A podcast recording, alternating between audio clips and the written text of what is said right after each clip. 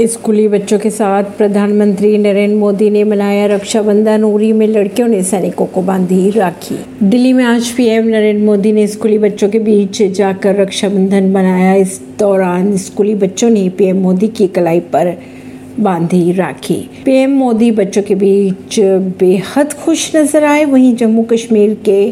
बारामूला में सुरक्षा बलों को राखी बांधकर रक्षाबंधन का त्यौहार मनाया नई दिल्ली से